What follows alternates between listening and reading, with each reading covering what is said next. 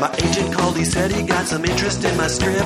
I'm glad I didn't tell him that I never finished it. I got my cast of characters and outline for the plot. I even got a famous classic case of writer's block. Get it out of my head.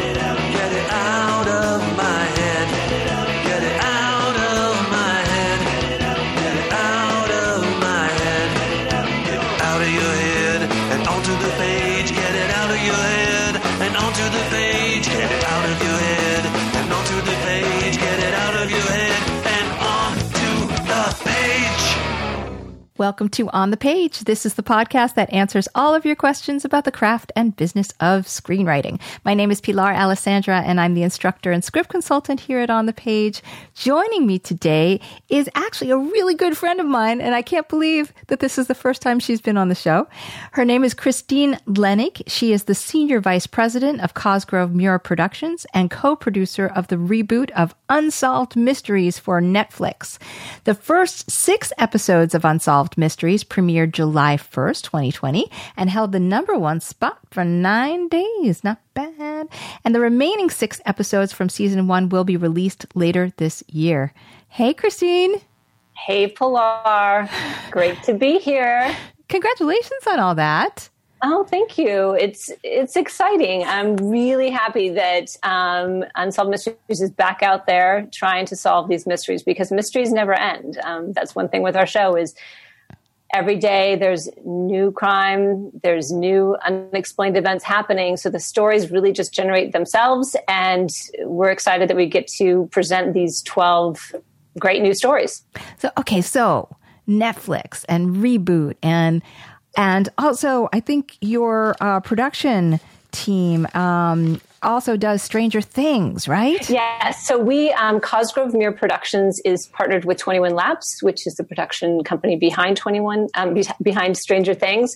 So that was exciting to be able to partner up with them. And that was kind of how the reboot happened is that, you know, really for years, um, I guess the last seven years, um, myself and uh, the creator of the show, Terry Meurer and John Cosgrove, and another colleague, we've really wanted the show to come back. And we've had many people approach us, uh, different great directors, great, great production companies, different um, cable outlets. And every time we started down the development path with them, it just didn't feel like the timing was right.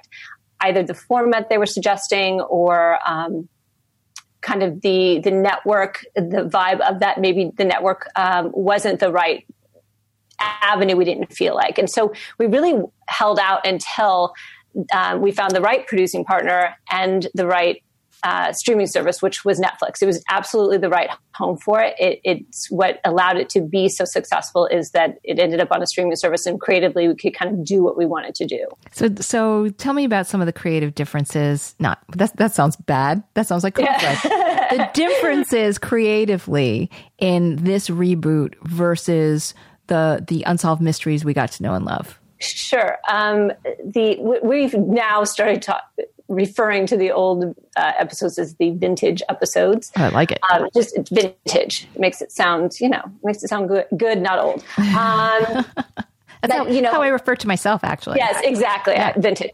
Um, so the past, the other, the vintage episodes had multiple segments in each hour, so that we might be telling three to four stories in an hour we had the wonderful host Robert Stack, who was, you know, people consider him the iconic host of the show. We had some other hosts of the show that came on later after he passed away, but he is the beloved host. He was he set the bar very high, um, and so in this version, we you know we felt like storytelling has changed the world has changed uh, streaming does not have commercial breaks.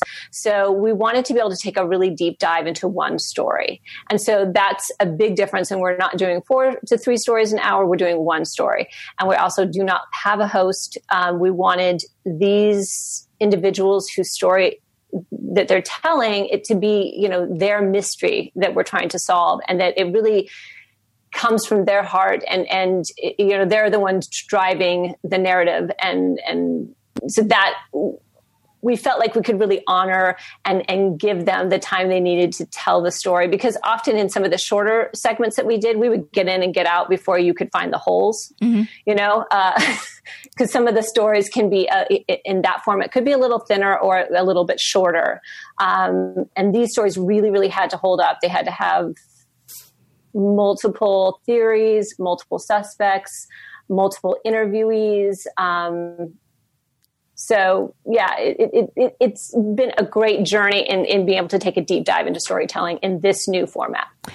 You know, I didn't realize that the vintage uh, Unsolved Mysteries had actually started as far back as 1985. Is that right? Yeah. Yes, it's been on the air continuously for 34 years. So it's never been off the air somewhere. So uh, it's a again. That's when I was saying that this this the stories, I mean, we have a huge, vast library of stories still to draw upon. And with this release on Netflix, we still are getting more submitted in. And it's just proved to be this this genre uh, that the audiences love. They can't seem to get enough of it. It is the vintage um, library of episodes is on Amazon Prime and a bunch of other places on Peacock. It's on Hulu. Uh, it's in like 12 different places that it streams those vintage episodes. And they get watched all the time. People will rewatch them. And, and it fascinates me because I'm like, it's still unsolved. Um, so that's good in, in a yeah, way it's because good. It's great. you could it's, still solve it if the you know they could actually know something and have a tip and actually change change uh, the way this is. Absolutely. So on the in the vintage ones, back when we did it. Um, starting in the 80s, when a case would be updated, when a, a, viewer might help us solve the case, we would do an update and then we would tag that to the end of another episode. You know, when we were on NBC, um, you could you could be in episode one and you, would still be in production, so you could tag that update on before the even the end of the the season, um, or maybe the next season you would bring back the update. So that certainly audiences seem to really love that. One other unique thing about this show is that we continually still do updates. Once a year, we go back into the show and anything that's been solved. So even now, the shows that are on Amazon Prime are current. We um, either in the Dennis Farina version, he was one of our hosts. We have a narrator come in and redo some VO at the end so that at the end of the episode, people get an update that is as fresh as six months ago.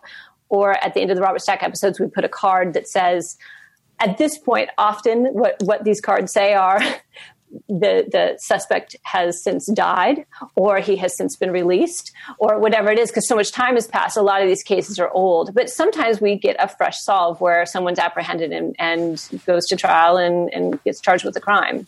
There were, I'm looking here, how many um, mysteries that were actually solved. Over 260 cases, is that right? That were yes. solved through the show, like people calling in with a tip line.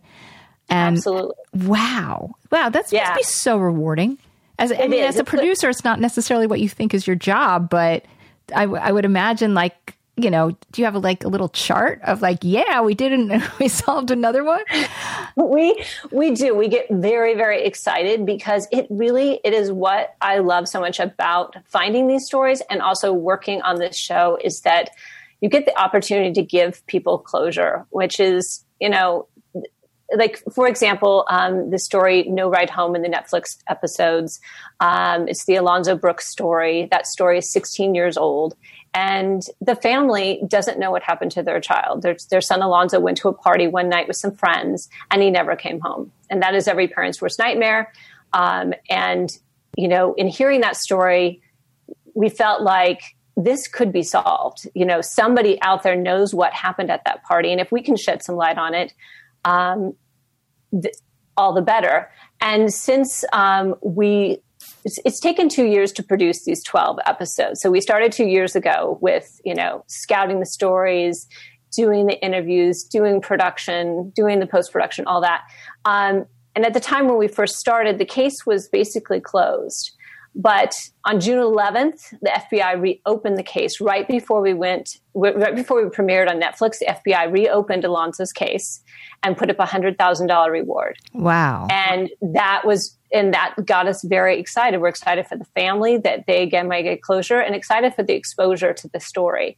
And then last week, the FBI exhumed his body, and so we know that you know in speaking to the FBI, they're like, it's just part of the ongoing investigation. But certainly, new attention, new movement is happening. That's great. The family's really grateful to Unsolved Mysteries for shedding some light on this case, and we're just happy to do it. Wow. Wow. That's wonderful. And when yeah. you watch that particular episode, um, and I, I, would encourage everybody to do that. You really will feel how rewarding that is because the frustration of the family um, and it, it, seems like a, a, roadblock because of racial issues too. You yes. know, um, to to leave it and go, it's unsolved. You know, knowing that this is actually helping, that's awesome, terrific. Yeah, so, yeah. So that's good. You mentioned two years. Two years to create a story? what? So tell, tell everybody a little yeah. bit more about the process of this because, you know, people go, oh, well, you know, I'm writing fiction and, you know, uh, this is just real life and they just document it. It's like, no, there's a huge storytelling engine with docudrama, uh, or I should say yeah. docu-series, not docudrama. So, so right. let everybody in a little bit on that process. Well, I think, you know, we initially start with, um, going through again, like I talk about this database or library of stories that we have, and just a small team of us, just really like three of us were really culling through that and digging through that. And we literally have a physical board in a big conference room with categories up on a wall, and we're putting stories up. And, you know, in looking for stories, we, again, why we loved working with Netflix is it's a global audience and they wanted international stories as well. And we wanted to represent people from all over the world, which is fantastic. So up on the board, we would have, uh, categories you're missing your UFO, your ghost, your wanted, your unexplained death, death, your murder, you're, you're, know, you're miss. I think I said missing twice. Um, but these categories, and then in, under each category, we would try and put: um, is it a female victim, a male victim, diversity of of location and background, and then it became a big puzzle piece for us to choose what do what's the strongest of these twelve that that really capture the full smorgasbord of mystery and and people. Um, and then you vet on another level, which is again what I talked about just how many theories there are, how many interviewee subjects, how many um, kind of clues and interesting information that's out there about the story. Um, and then from there we choose them and then we start taking a deep dive we have story producers that we then pass it off to um, that start making calls to see if these people actually do want to have their show their story documented because it's going to be a commitment and certainly in like the ray rivera case uh, allison the wife was really our protagonist and she told the story, but she had to be willing to spend a lot of time revisiting that very traumatic experience in her life. And she decided that this was the moment to do it because if she didn't it, this her that case wouldn't get this kind of attention again. So uh, as hard as it was she agreed to do it. And then we um, we go out and we scout. We go to every location. That's the executive producers. Um, terry Meurer and bob wise went to every location and met with them in person before we agreed to actually do the story because you want to meet them in person to understand so they understand what they're getting into but also for us to understand is this producible do we have enough material? Um, is this going to hold an hour? Um, that's kind of like the criteria. And then they come back and start crafting a, a really long outline and then crafting interview questions and then uh, then we put together a big crew of people. We had a much bigger crew than we had in the past um, because Netflix afforded us that, and they afforded us some great filmmakers to work with, and certainly the greatest technology that we had. Um, that's why I, I, personally think it looks great. Um, and we came back to those towns and then filmed the interviews, and then we also, you know, the in the vintage episodes we did uh, recreations with actors and we would cast those actors as lookalikes. And some people think they, they make comments on it. They're like, it's a little cheesy now. Like when you watch that now, the 19, the 80s versions of it. Um, that's another reason why we're like, that's not going to play today. Mm-hmm. That's not going to play on Netflix to have that kind of recreation. So our those moments we called them, you know, stylized moments. You know, they weren't full on recreations, but you know, we went back to those towns and did a, you know a lot of B roll and a lot of use of drone. I mean, there's everyone uses drones in documentaries now. Um, and then came back with all that and started crafting the story and that's more in in the post side with editors we had a great um, supervising producer who uh, started to string out what the story could be based on everything we brought back um, documentaries also include archival footage home videos from family uh, photos from the family and all of that paints the, the, the, picture of who the person was that we're, we're highlighting and um, that was a really long answer. Thank you so that, much. Well, it's a really long process. It's a two year process. It's exactly what I wanted. Yeah. And I think that um, why it took so long is because we produced 12 mini documentaries. We did them all in, in two years. We were all over, you know, we have these six locations and, and, uh, six other locations that were again all over the all over the world and it was having different teams going at the same time and in different s- stages of each production so um, it was exciting. I mean, we ran into a lot of, we had tornadoes in Kansas. I mean, we had things that were, um, that delayed things. You know, there was so many things with productions, as production, as people know, you know, there's a lot of things that you can't account for. Um, but it was, yeah, it was really, it was exciting. And, and yes, it takes a long time. so, you know, you mentioned the outlining process right? Um, and mm-hmm. this is this is before all the footage is put together, and then there's the string out, yeah. right, of the footage, yeah. right? So, yeah. um, you know, you're you're a storyteller, you're a screenwriter. I happen to know you're very good at it. Um, so, sort of looking at just the story of it, if somebody was writing a mystery or writing a thriller, are there certain narrative patterns that you've noticed work well when you're outlining a mystery um, even a real life mystery like this? Yeah, I mean, I think it's for us, we always try and set up with some kind of great tease. I mean, I feel like it's the, with a mystery, you really need to that that the hook and the grab at the very beginning. It was something that we try and do very strongly because you want to get them into it. Um, I think we we don't jump around a lot. We do a lot of linear storytelling just for the TV audience. If if it's we want to kind of follow even in this you'll see we have a graphic timeline to let people follow along with the story telling um, i feel like you know we allow like the storyteller to tell it based on their emotional experience and I think in this this version of the Netflix version, we really tried to add not add, but really explore that emotional life and much more so than we did back in the vintage version, which I feel like was a more retelling of facts and like this happened and this happened. And I think in this one, we really wanted to have these characters, I mean, they are real people, but these characters be the driving emotional force in the storytelling. And um, I don't know if I'm answering your question. No, it does because uh, no, because I think I think what you're talking about because I noticed there's you know we're in the normal life of the victim. Um, mm-hmm in act one, so to speak, right? Like if this right, was sort yes. of a mini movie. Yes, yes it, exactly. It feels like, okay, so you know, the sort of what could possibly go wrong. This is, you know, a, a happy, happy person. And then yes. sort of your break into two is when whatever happens, the, the, the event right. that becomes right. the mystery.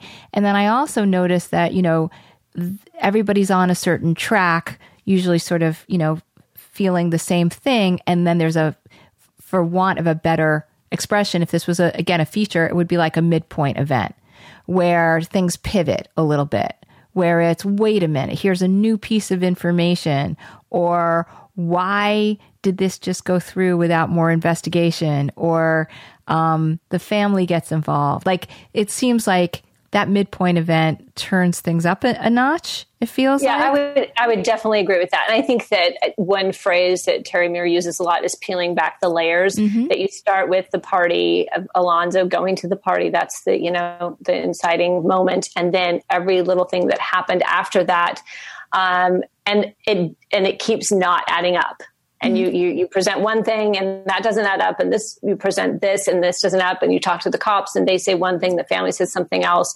um, and letting all those voices chime in um, and yes it it it very much um, it does feel like it does go in like three acts of, mm-hmm. of like what what's happening and and and it, it's it's funny because so many people even now are commenting on social media like I was watching Unsolved Mysteries and I was so disappointed there was there was no solution. I'm like right, that's, that's, where the act the title. Like that's the title. And so these stories don't have an ending. So you do have to come up with a way to to wrap it up that feels satisfying without um, disappointing the audience. And that's what the host used to do. He would always have uh, robert would always have some clever way of wrapping up the final the final um, beat of the episode with something of like you know the perhaps you can help solve a mystery but he would kind of help with some closure. And with this one you know we just have to leave it for the audience to uh, you know be that armchair detective take what we've presented put put their little detective hat on and f- see if they can figure out what they think the solution is. And then many of them have absolutely solved the mysteries. They've all decided, you know, we've had so many people like, I got it, I've solved it, I know who did it. And then they've taken to social media, they've taken to Reddit, to Facebook, Instagram, and we've had such a huge social media outpouring of fans that want to talk about these six mysteries and they want to solve them themselves and they want to tell you what the ending of the story is. So they're writing it for themselves, which is great because it's there's a, such a variety of theories and speculation on what they think really happened. Isn't that interesting that, you know, of course there's the drive to help people and that's why you would want to solve the mystery, right? But there's also mm-hmm. the the drive to I want a more satisfying third act, right? Yeah, they want they do, and they will tell you what they think that third act is, and that's interesting because we don't know. So when it when one of these cases get solved, it'll be interesting to compare to what we think it is or what the fans are saying it, it this what they think it is, what their speculation is. Because yeah, it's it's all over the map. I'm, I'm, from Xavier, where they think he is, to Ray Rivera, where they think what happened to him. Um, our fans are amazing and they've got great storytelling sense. They come up with a lot of really good endings. and I don't know if any of them will be correct, but um, isn't that funny? Like, yeah. well, if I was writing a fictional version, here's the ending I would do, and then to see if the truth, if that might actually lead you toward the truth, is kind of right. really interesting on a, on a factual basis. On a factual basis, yeah, yeah. And what I like is, I mean, I think is is is writers out there what we do these stories and as i've been talking about it and i say there's so much material out there. If you're a writer and you're looking for some compelling uh, uh, inspiration look in the mystery genre. Look you know i know tons of people do true crime um, murder and all that. I love the category of the unexplained death to me that's more compelling than murder because it's when it's been deter- when it's when you don't really know was it suicide was it murder uh, was it an accident? You know, uh, those cases can be very, very meaty, and it leaves the people in their lives uh, just in limbo and in a real weird uh, state of not ever really knowing what happened to their loved one. Uh, and I, I feel like it's a great source for even scripted material. Um, because they're just again we find stories that haven't been really ex- exploited too much because we want them to be fresh for the audience. We're not going to do JonBenét right. you know because that's been done so much.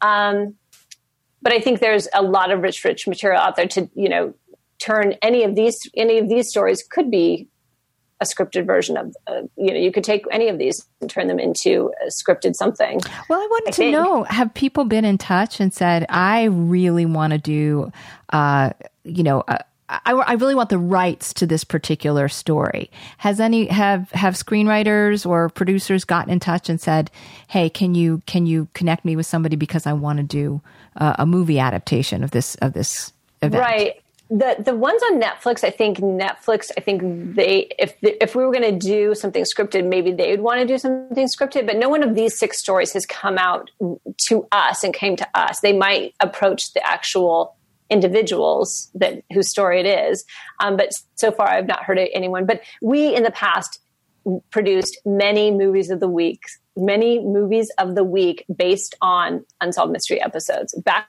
when movies of the week were a thing, mm-hmm uh, Cosgrove Meurer probably did 12 to 13 movies of the week, ripped from the headlines based on unsolved mystery episodes. So we turned our own stories into movies back in the day, but that genre kind of went away. Mm-hmm. But I feel like, you know, one thing about streaming, which I think as a writer is exciting, is that things that didn't get produced because you know that middle range budget movie like a movie of the week type movie or even a romantic comedy which is what i love weren't getting made for a long time as the big studio movies and i think now with streaming there's a place for these types of movies because uh, they're they are producing what I would consider what a movie of the week would have been back then. Mm-hmm. Um, I can see some of those types of stories popping up on streaming services now. That true crime from the headlines kind of story. I, I was going to ask you. I mean, um, like I said, you're a great writer, and yes, your your genre was always um, sort of high concept comedy or romantic comedy in in, in a way. Um, uh, have has this made you a different writer? I mean, like, have you learned from from doing this kind of of material? Has it helped you as a scripted writer? You know, for your fictional, or has has being a was being a, a fictional screenwriter helpful in what you're doing now? I think being I think being passionate about telling good stories is definitely has been helpful. Like that I never get tired of when it's like let's look for a new story. I never get tired of that. I want to dig in, I want to read, I want to find out new stuff. And I think that being a screenwriter that has definitely helped me in the producing side and and just that passion to uncover that gem. Um, as far as like, I feel like I'm a little compartmentalized in like producing. I'm a like solver of mysteries and a writer of romantic comedies, and that the two don't um, share maybe so, so many similarities um, because I feel like I do that my myself. It's not that they couldn't. I think that I'd like to keep those two worlds separate. What I do all day is very dark. I spend hours looking at murder. I look at missing children. I d- take deep dives into very sad and tragic stories and spend a lot of time with them. And that's my day job. And then at night, I want to write about love and comedy. so it is. It really, to me, I do. I think keep it, those stories separate and spend my time separately just as a mental health break. Yeah, I was going to ask you. Like, I've known you for a long, long time, and you're a really chill mom. I was like, how is she not a more paranoid person? Like, I that must be hard. I have my paranoias, and I, you know, things. I, with my family, with my niece who's in college, with my sister when she was dating, I would be like, look. I'm going to tell you the do's and don'ts because, you know, the age range that I read a lot about is uh, girls, college age girls that go missing and college age girls that bad things happen to. And that, for whatever particular reason, that terrifies me because I have people in my life and I'm always trying to warn people. I'm like, you know, uh, I, I, I do think I have a greater sense of what bad things in this what bad things happen in this world um, because I spend so much time with it.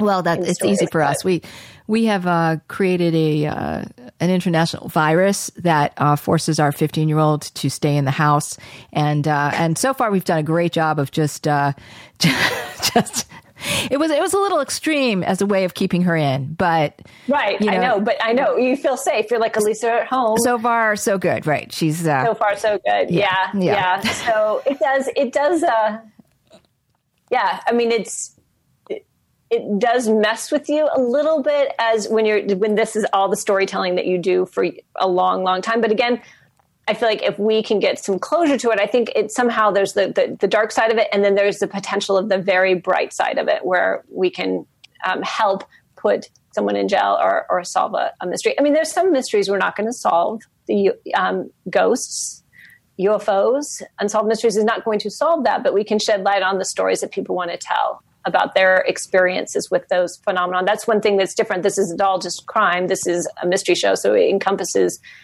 you know, unexplained events as well, which is also good material. So I have to ask you about the UFOs and the supernatural stuff and the ghost stuff and all Mm-hmm. that. Yep. So how much fun, you know, how much fun is that to also be exploring those kind of mysteries? I love it. I really do. I mean, I would say that that provides another avenue to go down as as a as a someone who loves to find great stories because we're like if you're tired of murder go look for a ufo for a day you know? So you can take a it's a little palate cleanser in between all the crime. Um, so i mean the the episode uh, the berkshire episode um, i i thought that was really fascinating because i those you know when those people tell their story you know they I- believe them. I believe they saw something. I believe that um, they believe. And it's it's fascinating and it's compelling and um, I was grateful that they wanted to share their story. Those um, those individuals suffered a lot growing up as kids because you never want to be the weird kid that says I saw a UFO in school and then be teased and not believed. And so for them, it, it's been very validating. And one thing that's amazing is that since uh, the show premiered, we've had many other people send us their stories of that night in that area saying, My dad growing up would tell me the story of what he saw, and I never believed him. And thank you so much for, for sharing the story because now I- believe my dad and I never did. And, and there's just a lot of validation that's happening in that community right now for, for things that they were maybe made fun of and, and not believed, and now they are. And so, um, and then there's the people that will never believe that there's other, um, you know, extraterrestrials or other life out there.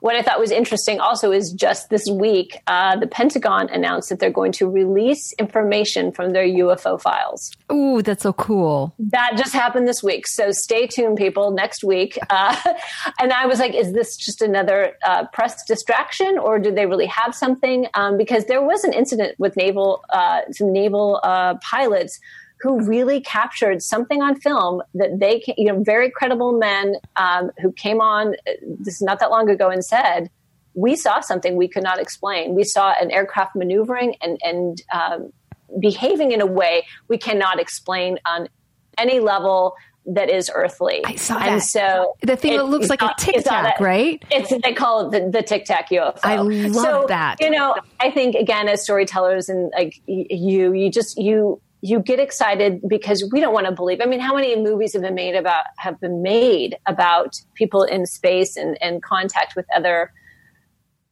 beings that have been amazing. I mean, ET. I mean, come on. Uh, we all want to believe in ET. So I think that's exciting. I think um, as as humans, we, we we want to believe there's something else out there, and I believe there's something else out there. Well, especially doing all Why this not? work, you must just be like, yeah, okay, I'm in. After after just Yeah. just just You do it. Yeah. You, you just you got you got to you got to kind of put yourself out there. and Just be like, oh, you know, and until they prove to me otherwise, I, I'm going to believe this story. I'm going to take it, you know, and, and believe it. I think ghosts. I've never seen a ghost, so I've not seen that. Um, but you know, there are people that swear that they have, and they've had experiences. And who am I to say that didn't happen? Uh, so again, you just want to present that story what they have to say, their experience, how it made them feel, you know, what happened. Let them have that forum and let the audience decide what they think. Okay. Um, storyteller hat off for a second. Producer hat on. Okay. Yeah. Um, not that you can really distinguish the two, but in this case, this is all about selling things. So Right. if if let's say somebody who's listening says, "I have a great idea for a docu series." Great idea for docu series. What would be um, a question that you would ask them to ask themselves? You know, or something that they should be thinking about if they really think they have a great docu series. As a producer, what would make what what do they need to be thinking about? I would say access. I would say, what do you have access to? What story do you have access to, what people do you have access to that is new and unique and, and uh, is compelling and needs to be told. And when I say needs to be told, I would say, why now? Why are you telling this story now? You know, if someone were to do a documentary on Black Lives Matter, that would seem very relevant. We know why now. We need to make change and, and, and get that story out there. So I think um, having some kind of unique access to a story or a unique angle in and then your your why now if it's because something is about to happen and you're going to document that change in real time as you witness it um, that's what i think i would ask um, a rehashing of a historical event with just archival footage maybe isn't as exciting as what we're seeing right now in streaming. Um, I mean, Tiger King went insane. People went insane for that because the characters, it was outrageous. Uh, they had access. They got. They had so much footage and so much. They, that the, documentarian he just was invited into that world and just followed them around forever. And I've been watching The Last Dance, and I think with Michael Jordan, that story, and I, it's amazing the access they had. They happened to have cameras back in 1997 following that whole season and had all this footage. Um, you know, there's another documentary, LA 92. They made a whole documentary out of just archival footage, and it was the access they had to that, where they there's just they found a big stash of archival footage. They're like, somewhere in here we can build a great story and they did it was amazing um, i think that's, so hopefully that that answers your question it absolutely does i mean the access meaning meaning who do you know and and how and what kind of footage do you have but the why now being and how does it connect how is it relevant to right. the world today and yeah. and there you know we can look you know when you look at through a 2020 lens right, at something yep. in the past, it actually could be exactly the right time uh, to to put out your docu series. Yes. Um, yeah. Thank you so much, Christine. This has been very helpful and a lot of fun. And I am going to be uh, probably binging the rest of the Unsolved Mysteries episodes. Um, so everybody can still find them right now on Netflix, right? Yep. Um, yes. The first six of season one. And then the remaining six will be released later this year right? That is that is correct. So there's there will be more mysteries to solve before the end of the year. And I will just encourage your listeners to, if they have a story that they want produced, um, submit it to unsolved.com because we we produced uh, one of the stories in the first batch of six a viewer sent to us and we produced their story excellent so excellent send us your mysteries yes yeah. yes yes everybody go there thank, go there, go to the website. uh, thank you so much for having me. It's been really fun chatting, and, and I miss seeing you. So I miss seeing you too. This was this was a, a good way to get together, but then we have to get together socially and just just I know yammer around about nothing like exactly. we usually do. Yeah, I know it's exciting. All right. Thank, Thank you. you. So Thank you, Christine.